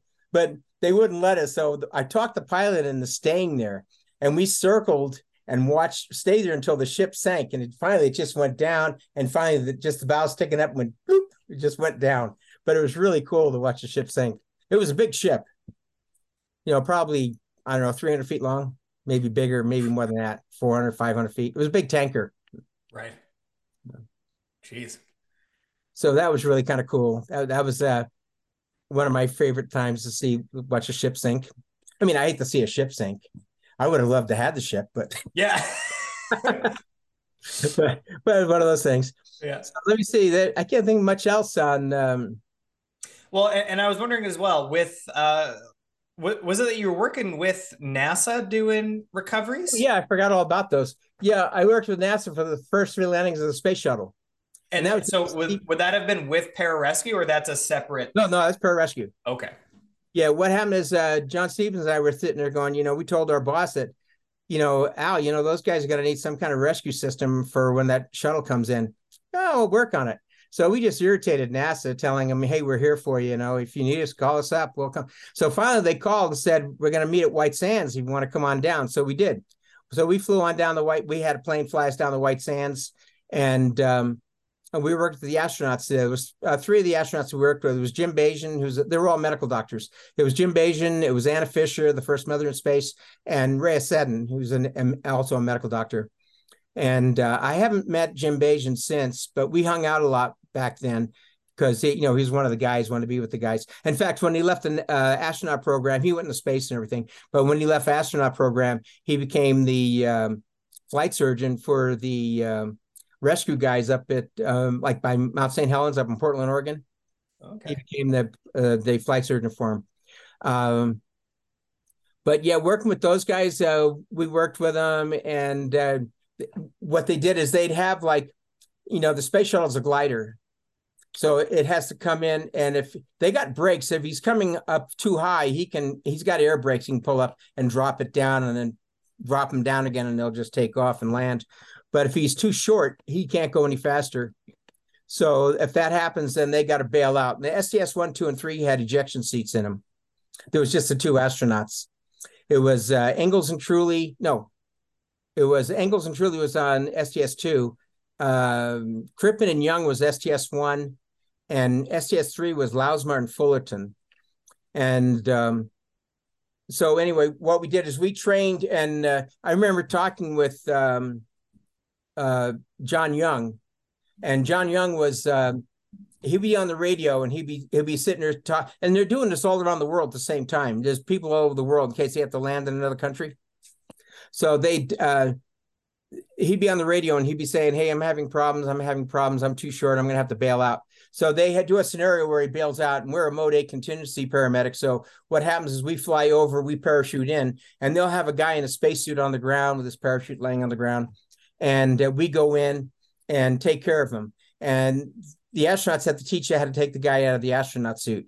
You can't. Everybody wants to open up the face mask and talk to him. You can't do that. You got to break the wrist first. You take and unloose, take the glove off, and that relieves all the pressure in the suit and then you can open up the mask and talk to him and then you can ask him where he's hurting and feel his you know check out me he has no spinal injuries for an injection that kind of thing so but uh, i've met uh, anna fisher again i've met Rhea Seddon a bunch of times and um, and i've met lousma Lau, uh, Lousma, uh, Jack Lousma, I've met him a few times too, probably about three or four times each. And uh, but they're kind of cool. I think actually, I think I might be meeting them again here. I think we've got a Space Fest coming up here in Tucson. They're usually there. I met Buzz Aldrin there and talked with him, and um, and some of the other guys, you know. And uh, you because you mentioned uh, Mount St. Helens, you actually were part of that rescue as well, right? Yeah, we were in the rescue for Mount St. Helens um, what happened to this guy in Portland, Oregon? Those guys up there were being overworked, working around the clock. Right. So they needed some help. Some of the, some of the guys from New York came out, and then we came up from Moffett and went up there and we were helping them. And I was flying around. I was actually looking for the sheriff's brother and anybody else we could find, but we couldn't. We couldn't find anything. I mean, that was really devastating. That, that was I'd never seen anything like that. You know, we see those trees laying on the ground. Those trees are only 50 feet from where they were standing where you see there's nothing out there, all those trees were disintegrated. And if you look at the trees laying on the ground, they don't have any branches or tops to them. They look like telephone poles laying on the ground, but they were disintegrated. Jeez. And as that like 10 miles from the the uh, the volcano, the base of the volcano. So it was just friggin' unbelievable. It was it was horrible. I mean, you you fly over the rivers and all you see is these elk and deer and stuff in the water. You know, they they got killed and floating in the water. A lot of the trees were floating down the rivers and blocking up everything. Uh, I mean, it looked like the moon. You see craters, and they were from chunks of ice being blown down from the mountain and landing on all that ash. And uh, I designed some stable rigs, and they rigged up a bunch of stable rigs for us. And I used those because the chopper can't get on the ground up there because of the the ash. So we'd rappel down on the rope, and then when, if they had to get us back out again, then they'd drop the rope and we'd hook up to the stable rig and get out of there. They were better stable rigs than what we had over in Nam. They were pretty nice. So, but um, uh, let me see what else. Um, never found anybody there. But one of the interesting things, I saw a D8 cat, a D8 cat or a D10 cat, you know, caterpillar, and that thing was end over flipped end over end six times from the blast. One of the interesting things I saw was there was some areas where they were drilling wells and the well derrick sticking straight up, it was still there. It was, really? It was, yeah, it was there. I guess they had the shaft down in the ground and I guess it helped support it, but uh, it didn't get blown down or anything or bent or anything. Was, I was I was really surprised to see that. Um, but yeah, that was pretty devastating. The guys in Oregon on the first day, they found a bunch of people. There was um, uh, Dick Harder. We used to call him Big Dick the Bag Man, but Dick uh, Dick went out and he found he found a whole family of people. They were all they were all succumbed to the from the ash. Uh, they were they were laying in the back. Some of the kids were in the back end of the pickup truck. The family was inside the pickup. Some were laying out on the ground, but it was a big family, and he went and got all them out. Um, but uh, other than that, no, we didn't. We didn't see anybody. We, I mean, it, it was, it they were gone. You know, they, I mean, they were the the Spirit Lake. That was a huge lake, and that lake was half full of debris, just half full of mud and everything. You know, from that volcano. So it was it was it was um it was pretty devastating when I looked at that and I'm going, whoa. I can't imagine the people that were close to that volcano. They were probably just disintegrated as well, you know. So really tragic. Yeah, it's it's like Hiroshima. Yeah, I was gonna. It's almost like biblical, like where it's yeah. just like devastating. It like uh, yeah, that's like when, in Hiroshima. You know, all you saw was shadows on a wall, and the people just disintegrated It really tragic. Mm-hmm. So let's see what else is there. Well, After and so and, and when did you get out of para? Like, how long were you in pararescue for? Uh, about a little over six years. Okay, so pretty active. That's a very jam packed six years. Yeah, four years in the Navy, uh, ten years in the Army, and um, and uh, six years in the Air Force. And I was going to stay in, but I got busted up parachuting. Actually, I got injured parachuting and they checked my x-rays and they said you ever hurt yourself before and i said no i'm fine and they and i asked him why and i shouldn't have said that. Yeah. He goes uh, he goes well you got some old fractures. I go fractures where? He goes you fractured t7 you fractured l5 and you you sprung your pelvis open. You got i had a big spur in my si joint. And uh, i said oh. I said, I didn't know I broke anything, but I got thrown out of a helicopter about 25 feet, 30 feet, something like that over in Vietnam. And it, I had neuropraxia. I, I had a hard time breathing and it, I had no feeling from the waist down. And it took me about an hour to get everything back, you know, feeling. And uh, he goes, Yeah. He goes, Well, I'm taking you off jump status. And I go, No, no. So he took me off jump status and I couldn't fight it. So they gave me a medical and I got out. And that's when I went to school to be a doc. Actually, I went to chiropractic college first. And then from chiropractic college, I went and did a three year residency in radiology out in St. Louis. Spent a lot of time at Mallinckrodt Institute of Radiology. And so, I mean, I had the best residency in radiology. So when I finished that, I came out to Tucson, opened up my own clinic, uh, opened up an MRI. I opened up a whole suite, MRI, CAT scan, everything. But I had a partner out of New Jersey. And um, then he started screw me over on my f- fair share. So I had him buy me out, and um, then I left and went to work for Southwest Radiology, and they worked me to death. My, I swear, one day I did 276 cases, and I just said, I said, I'm out. I retire. I quit, and I left, and um, sold everything I had up in Tucson. Came down to an airstrip. I had a house down on an airstrip where I had a hangar, and I had my airplane in there so I just went down there and lived, and I finally sold that, and then moved down here to Bisbee.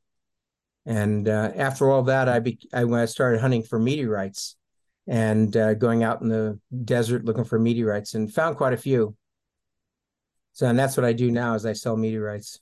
In fact, there's one laying on the ground right there, that black thing. Okay. Here, I'll get it and show it to you. Sure. yeah, that's it right there. This is called the Campo de Cielo.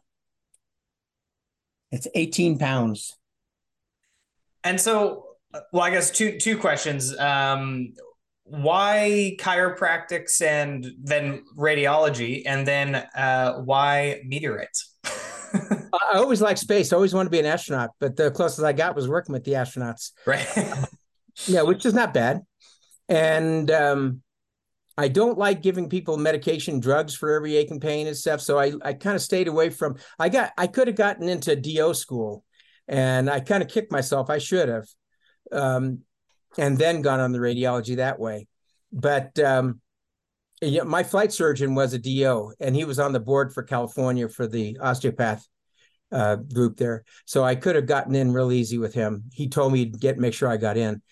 Um, so I I chose chiropractic because there's no drugs involved. Mm. But then I I figured, boy, what a mistake that was because of uh, so many chiropractors think they can read their own X-rays and they don't. They have no clue. They'd be terrified if they knew what they weren't seeing. You know, so so I did that, and um, I worked mainly with medical doctors. I read X-rays for a lot of medical doctors, a lot more than I did chiropractors. So, but there's a few chiropractors out there that are really smart. You know, there's some of them really they, they took the time to learn and kept learning. You know, but and I got on the case of the board, you know, because the board you got to have continuing education. A lot of these guys are doing continuing education on billing and how to make more money and stuff instead of doing continuing education on you know pathology and stuff like that you know? So but to be a radiologist you got to pretty much be a pathologist you know? So I, I, I was a 4.0 in radiology and 4.0 in uh, pathology when i was in school. And um, so I, I did that and uh, i still get called up to read x-rays you know every once in a while i've retired but um, people will call me up and say hey if you're in town can you drop by and look at this film for me and i do they usually take me out to lunch or something i don't charge them so not and bad then, for a high school dropout, huh? Yeah, not not bad. I mean, you can do anything you want, you know, if you just put one foot in front of the other. And I told my kids the same thing. I said, "You look," you said, "No matter what you," I says, "If you want to be a librarian, to be the best you can." Mm-hmm. I said, "If you want to be a doctor, be the best you can." I says, "Just give it all you got. It's not about the money. It's about doing a good job and doing it right." You know, and if you do it right, everything else will fall into place. It'll all be there you know so and my my son uh, actually is the the top uh, special agent for the attorney general of nevada that's pretty cool it, it's really cool he's really a he's an excellent he's a good kid i'm so proud of him proud of my daughter too you know but they um, my son was a he was in the police department he was in the sheriff's department mm-hmm. he was in the state troopers department then he went up to he, he was even in the um, uh, the gaming commission to put he was a special agent for the gaming commission in Nevada. And then he went and became a special agent for the attorney general. But he had all those schools behind him. You know, I think when he went to be a in the police department in Carson City, I think it was he uh, he didn't um, they didn't even send him to the academy because he had so much training under his belt. But he's really a good guy, and he loves being a teacher too. He wants to. He's thinking about being a teacher again. He did that first, but okay. yeah, he, he he's a he's really good good kid. I'm really proud of him. Three great grandchildren. He's a great dad, better dad than I I was. I was always traveling around the world. But yeah, he's a good dad, and I got three great grandchildren. They're awesome. And so, kind of like when you look back at, uh, you know, obviously we're joking about, you know, being a high school dropout and whatnot. Like, do, do, do you kind of look back and like scratch your head a little bit and go like, wow, this is not bad, you know? Um, yeah, Well, I find out that you know all you got to do is find an avenue. You just find the avenue and just go for it, and don't give up. Just keep going. Um, I just never gave up. Uh, yeah, when I ran away from home, you know, well, when I ran away from home, I wasn't making it on my own. You know, I there, was no place to take a shower or anything else. Uh, so as soon as I got old enough, I joined the the Navy, and the Navy gave me my gave me I took my GED in the Navy. I took here's one for you. I took speed reading from the Evelyn Wood speed reading course. You know who she is? Eve- Evelyn Wood speed reading course. I took a look it up. That sounds because I'm actually into speed reading, which is interesting. So I'm like, oh, I gotta have to look into this. Well, I took it from Evelyn Wood herself. so, and so I did that. And a whole time I was in the military, I went to school. Um, right. When I was in Vietnam, I took out the uh, master's course of conservation. It was a uh, training by mail. You know, you get to fill out these courses and you mail them in, and they send them back to you. I did that the whole time I was in the Navy over in Vietnam. I finished that, and um, when I was in the uh, in the Army, I didn't do too much uh, education that way. I did a lot of reading, but uh, when I was in the Air Force, I took courses out with the College of the Air Force, and got I got a couple of degrees from them. So I don't even know how many degrees I got, but I took it from them, and um, that helped me a lot. One of the things that helped me is I got one in in rescue, which is crazy. I got a I got a rescue and survival, and what got me over that hump real easy was that I was a pilot. I get, get a lot of credits for being a pilot. So, and so I, I still do all that crazy stuff, and uh, I still I still to this day learn as much as I can. You know, and in fact, I usually sit around at night and watch uh, aviation videos. You know, to radio, working with the radio because there's so much to know on those maps, and uh, so I still train myself in that. Um, I train myself in um, heck everything. I guess I don't know uh, meteorites. I still because there's a lot to learn about meteorites. I still study a lot of that.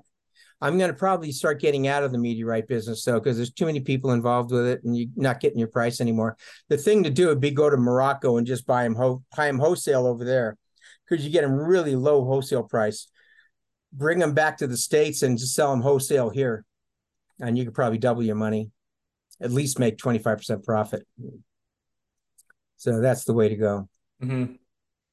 Well, and that's what's interesting about your story too, because obviously, it, you know, we, if you compare the beginning to now, it it's kind of hard to how did that connection happen. But you know, as we've gone through it, it actually does make sense because it was it was always just sort of this progression.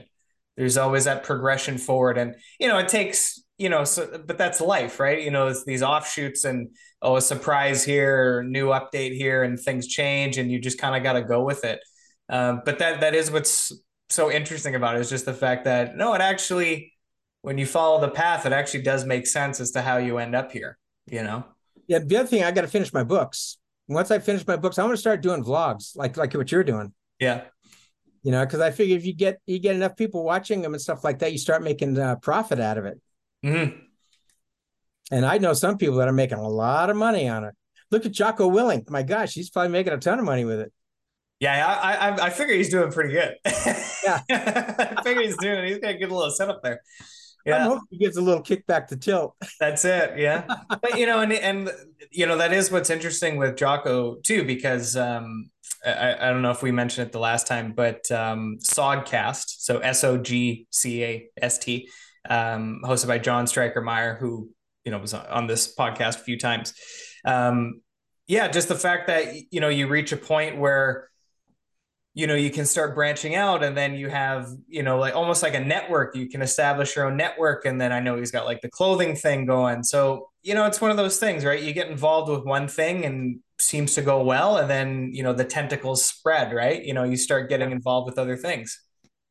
Well, I do a lot of selling on eBay, and I tell you what, eBay is just ripping people off. So I'm, my gosh, they they want too much for what they're doing.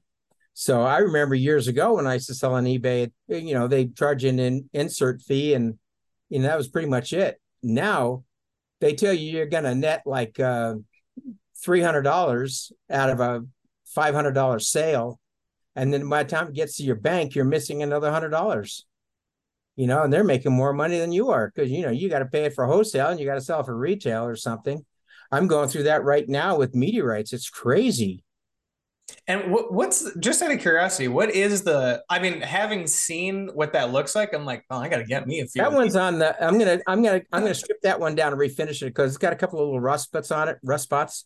Uh, that one I'm asking six thousand for but it's not a valuable meteorite. It's a Campo de Cielo out of Argentina, and it came down in tons. So there's quite a bit of it. This one here, like this one here, I don't know if you can see it. That's um, let me get it out of the bag. Probably easier. This one is a part of the moon. so there's that one. I don't know if it you can see it. See if I can get it. Yeah. It's, um, that's about four hundred dollars. That and it's part from the moon. that's a part of the moon. Yeah.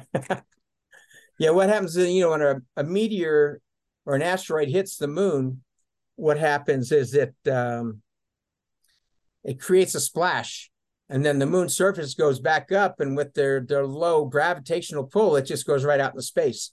So when it goes out into space, what happens? It floats around out there until it gets pulled by the Earth, uh, gravitational pull of the Earth, and then it comes back down and it lands here. And then somebody, usually nomads or somebody, will find them. Like in the Sahara Desert, it, you can pick them up real easy in the Sahara Desert. You all you do is see sand, and all of a sudden you see rocks, and they're usually meteorites. Hmm. Same with uh, Antarctica. Antarctica, the guys go down there, and it's nothing but a sh- snow field. All of a sudden, you see a rock sitting on top, and it's usually a meteorite. And I guess where you are in Arizona, that must be pretty pretty decent for you there as well, right? Yeah, I've probably found a few hundred of them out here, um, but usually they're ones that aren't worth too much. Um, uh, heck, I think I've probably found meteorites in about five different strewn fields. The biggest one is called Franconia, and it's up in northern Arizona. And uh, I found one about yay big up there, and I'm, I call it the Delaney Stone after my granddaughter. In fact, I'm going to give it to my granddaughter this uh, next couple of weeks and let her have it. So yeah. my son said he'll make sure she doesn't throw it in her toy box. Yeah. throw it outside somewhere. Yeah. But she's she's she's older now.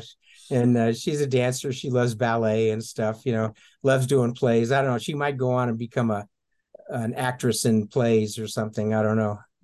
But she's really a good girl. That's awesome. Well, and I guess and and when you head down to uh, or when we, I guess I can say that when we head down to uh, Vegas, you'd be able to uh, make the rounds and visit everybody and do all that. Yeah. Yeah, uh, yeah. I'm I'm gonna go see my kids first, then come back down to Vegas. But there's a lot of meteorites in uh, in Nevada as well. Mm-hmm. I've thought about just buying a little helicopter and just uh, flying around and landing out like on the top of t- plateaus. Right because the top of plateau is old Terra. That's like original Earth. And uh, if there's any meteorites, you're going to find them up there. So that'd be really cool. Yeah. And some of them, like the Franconia, came down in tons as well. Came, well, I wouldn't shouldn't say tons. It came down in hundreds of pounds of uh, stuff came down there. I mean, there's a lot of it. The biggest one I've seen was 60 pounds. It was, you know, came down, broke in three pieces, and the guy glued it all back together again. I think it's in a museum or something. Yeah. Well, pretty exciting stuff. I mean, it sounds pretty interesting. I just think it's so funny, like when we go through the whole thing and, you know, military, pararescue, and then meteorites. Oh, that's so cool. well, you know, I want to get into the books and get into the videography thing.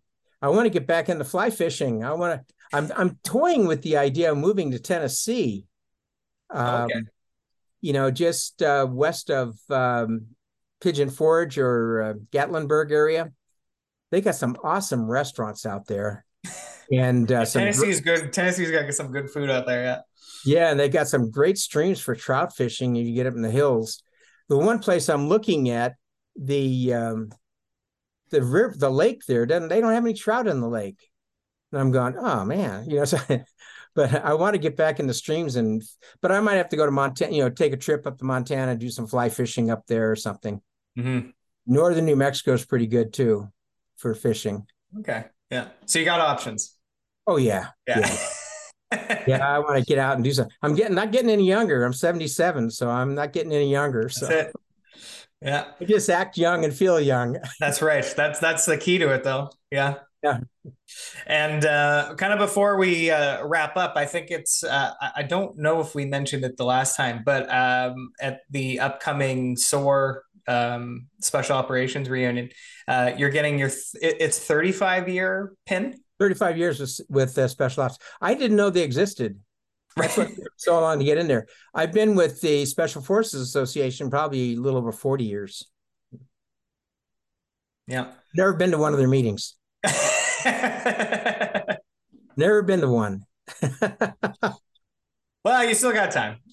Yeah, maybe you know if I depend, maybe if I go to Tennessee, that you know I'll probably go to because they usually have them out on the East Coast. Right. Yeah. Well, I mean, it, it, it's uh, it's pretty exciting stuff, and I, I know for myself, I'm very excited to be uh, heading down there just because uh, I get to meet all you guys in person. You know, obviously, it's cool to be able to do this, and I'm very fortunate to be able to have technology that allows us to do this. But uh, I think it'll be very fun just to uh, you know, shake a hand and you know say hi and all that. You know, be fun. Yeah, meet some of the guys. Yeah, a lot of them are were, were man. Like, gosh, we just lost Billy Waugh. Yeah. Uh, my gosh, we're losing so many guys. Mhm. They're like they're dropping like fleas. So, but at least Tilt will be there. I'm sure Tilt's going to be there. He's been pretty busy lately, so Yeah, he seems it. Yeah, he seems it. I don't Yeah, think he's even signed up yet. So I haven't signed up either, but they know I'm coming. that's it. Yeah.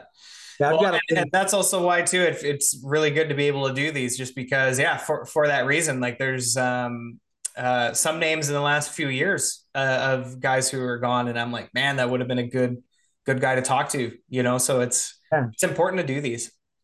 yeah, uh, General uh, Singlaub.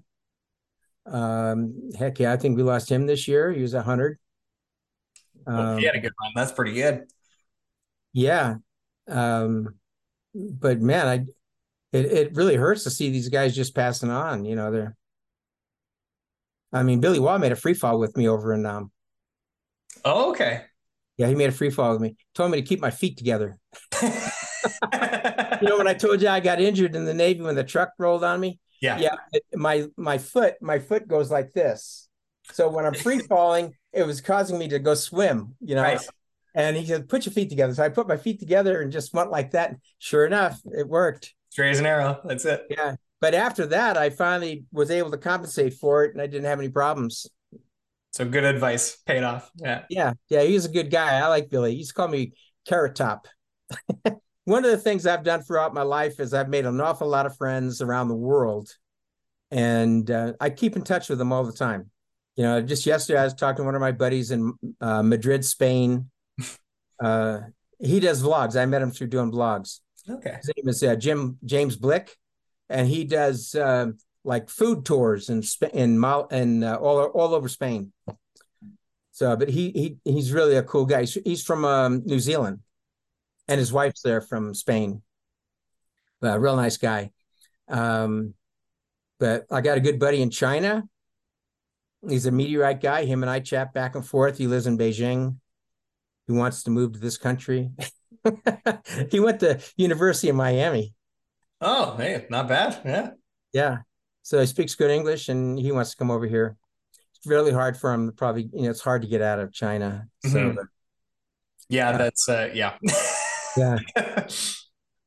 I got another buddy from San Francisco. He's in San Francisco. Him and I were underwater underwater operations together, and he's uh he's over in China right now. Him and his wife, and they're just hanging. He told me the other day. He says he went to this little town. I can't remember the name, but they sell squab there. okay. He's uh he goes, yeah, I'm going to eat 28 of those squab if I have to. He wants to fill up on squab, you know, just pigeon. Right. Yeah. So, but but he said it was so good, it was delicious. so now he's, I think he said in a, I think he said in like uh 20 days or 30 days, in about a month, he's gonna, him and his wife are gonna go on a cruise. They're gonna pick up a cruise ship someplace, and you know, he's very wealthy. Yeah, he was in the San Francisco PD.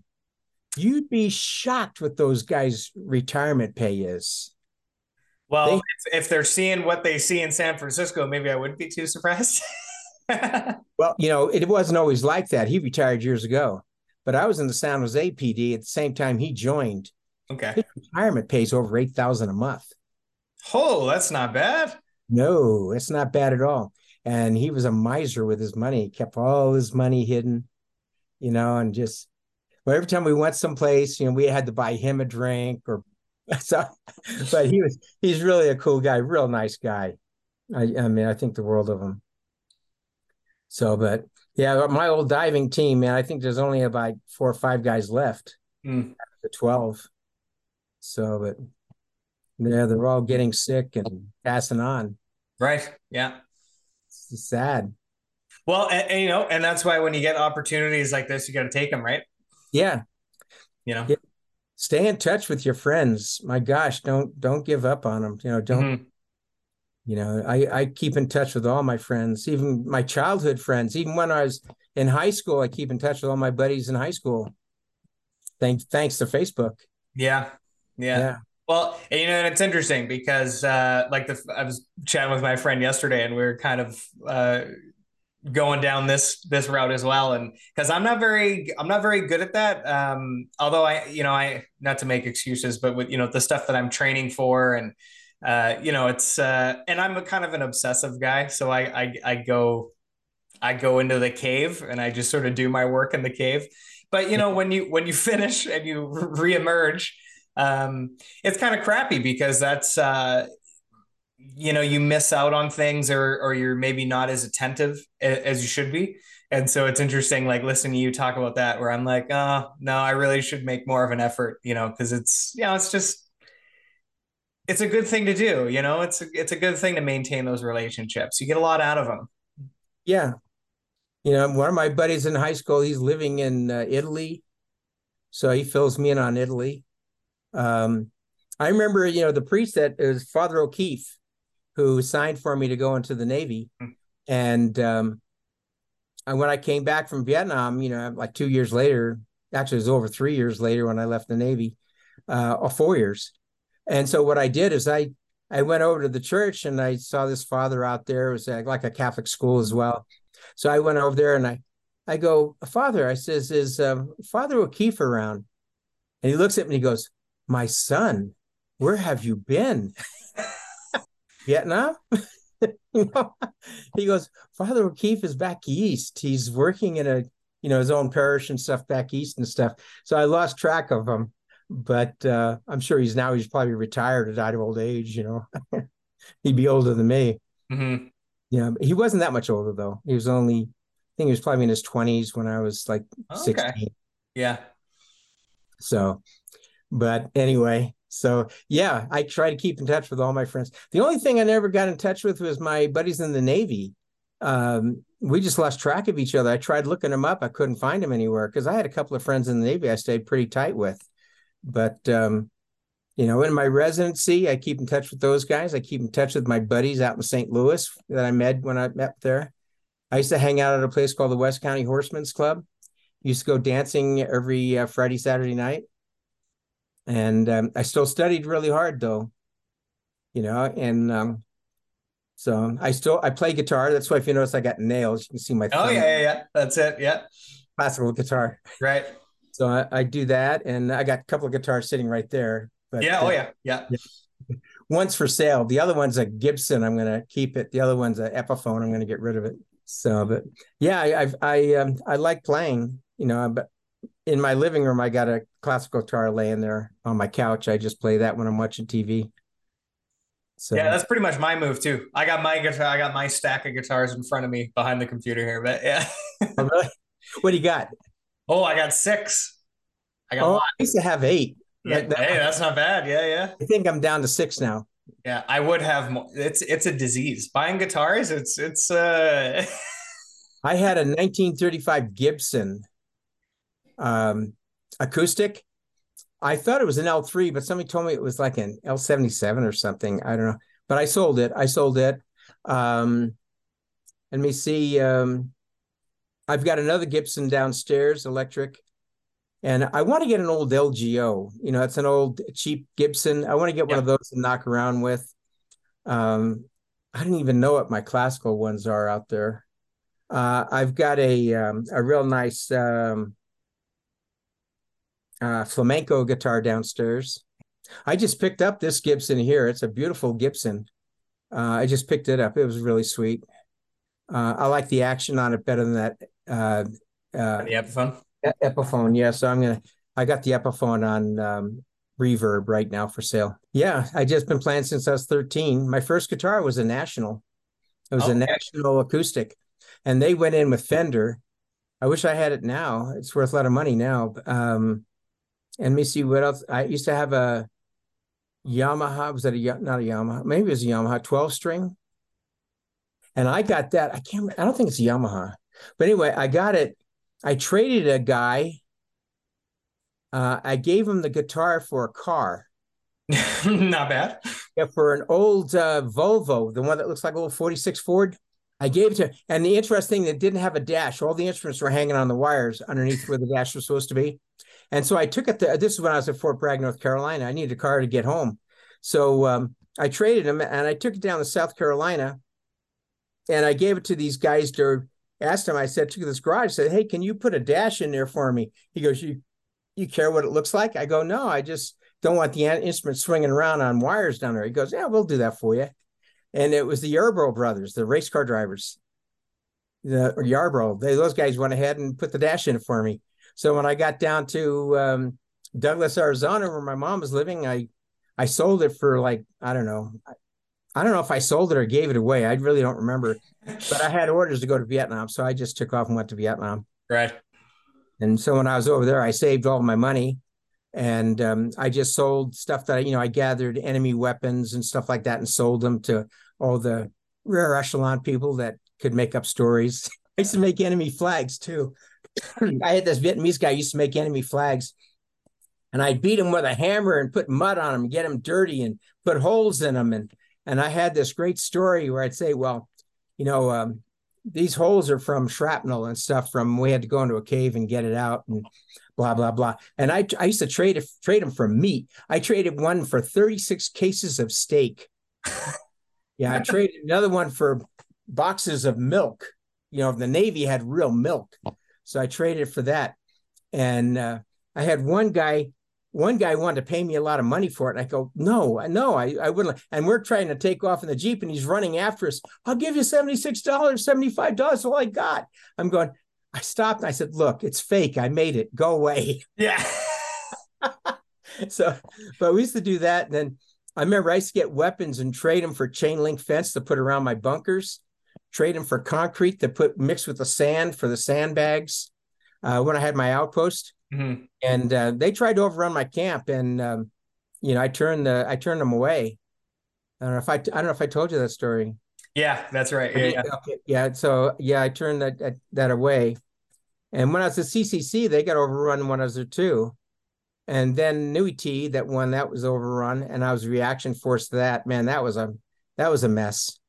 That was a tiny little camp, real tiny. It was like maybe 60 meters across Oh, like yeah, real tiny. Right. And uh, 36 bodies laying there, all blown apart and everything all over the place from that battle. It was it was pretty nasty. So, but uh, yeah, I went there to reaction. They had guys laying in the wire. It was horrible. Mm-hmm. But um, yeah, war is pretty horrible. It's pretty horrible. I'm very fortunate that I got back. You know. Yeah. You know, when I was in CNC, you know, half of us were killed. Fifty percent were killed at CNC. Um, pretty much everybody was wounded you know, I was wounded on three occasions. One occasion I got hit three times. So, but um, just very fortunate. Mm-hmm. You know, so. But life is and fortunate to speak with you too. You know, worked out well. Yeah. you know, that's it. But uh, yeah, I'm amazed that people are so interested in all this stuff. You know, I'm not though. You know, it's it's because I mean I didn't know anything about MACV-SOG until I heard John on Jocko's podcast. It was the 1st mm-hmm. time I ever really, you know, and I'm Canadian too, right? So I mean, Vietnam is not really, you know, it's it's not really something that we even really think about. Um, but yeah, then you, you hear that, and I'm like, what? Like, what was happening? You know, and so yeah, you know, then you just kind of start pulling the threads, right? And you know, now it's it's pretty cool. It's it's. uh I don't know if you would go so far as to say mainstream, but it's certainly um, something that's you can start finding info. Well, I mean, you found me, right? You know, so that's not bad. Tilt, I found you through Tilt. I was watching Tilt's podcast, right? Yeah, one of the, you know, you know, I'm also a Canadian citizen. Yeah, my father was in Nova Scotia, um, but my favorite group and I told my buddy, I said, "Man, if you can get me in, I'll I'll join." I'll join, you know, if they can get me in. and it's Princess Patricia's Light Infantry. Was Princess Patricia's Light Infantry or something like that? You familiar with that group? No. It's a it's a it's a well known, it's a famous Canadian infantry group. Okay. Were they doing anything in World War II by any chance? They might have. I, I know uh, I know they're doing a lot. They did a lot in the sandbox because my buddy lost mm. both his legs over there. He was uh, working with the, an ambassador, and a suicide bomber ran his car into him. Two guys were killed. One, I think, one guy lost an arm, and he lost both of his legs. Right. And ambassador was killed. Jeez. Yeah. So um, he's a cool guy. So he's a big spokesman for the veterans up there. Oh, okay. Yeah. yeah. Don't ask me his name. I can't think of his name right off. Peter. Uh, I can't think of his name right off. You know, when you want somebody's name to pop up, as soon as we sign off. Yeah, as soon as you hang up, yeah, that's it. Yeah, you'll remember, of course. It's always how it goes. Yeah. That's how it goes. Yeah. yeah. My biggest surprise, like when you walk around a corner, you bump into a friend, you're going, Hey, uh, uh, you know, like you just go blank. yeah. And then as soon as you turn the corner, you're like, Oh, Dave. Right. Yeah, that's right. Yeah. yeah. that's funny. That's it. But, um, well, heck, I, what else can we talk about to make it interesting? Well, I mean, I think I think we got I got everything I need. I think I got the went through everything from last time. We got enough from today, so I'm I'm feeling pretty good. I think it and if I do end up using the video, then I'll let you know and send you copies of all that and yeah. Yeah, the video is pretty good. I'll push it too for you. Sure. I appreciate that. Thank you. Yeah, the regular podcast, I don't usually push those too much, but the the right. video ones are pretty cool. Yeah. I put on my Facebook. I've got over 4,000 people on my Facebook. So. Oh, popular guy. yeah, I got a lot of people on there. Not bad. Well, between the meteorites and the military and the. Yeah, that's true. Yeah, and the high school and the doctor thing. And, or, you know, I get so many. Yeah, I think we're good to, uh, I think we're good to wrap up. Okay. Yeah. Well, thank you so much, Jim. I, I really appreciate it. It was so much fun doing this. So, uh, I'm, I'm excited to get this uploaded, and uh, I'm very excited to uh, see you pretty soon in uh, October. Yeah, I'll see you. I'll see you there. Have Wonderful. a good one. Have a great day. Thank you, sir. Bye bye.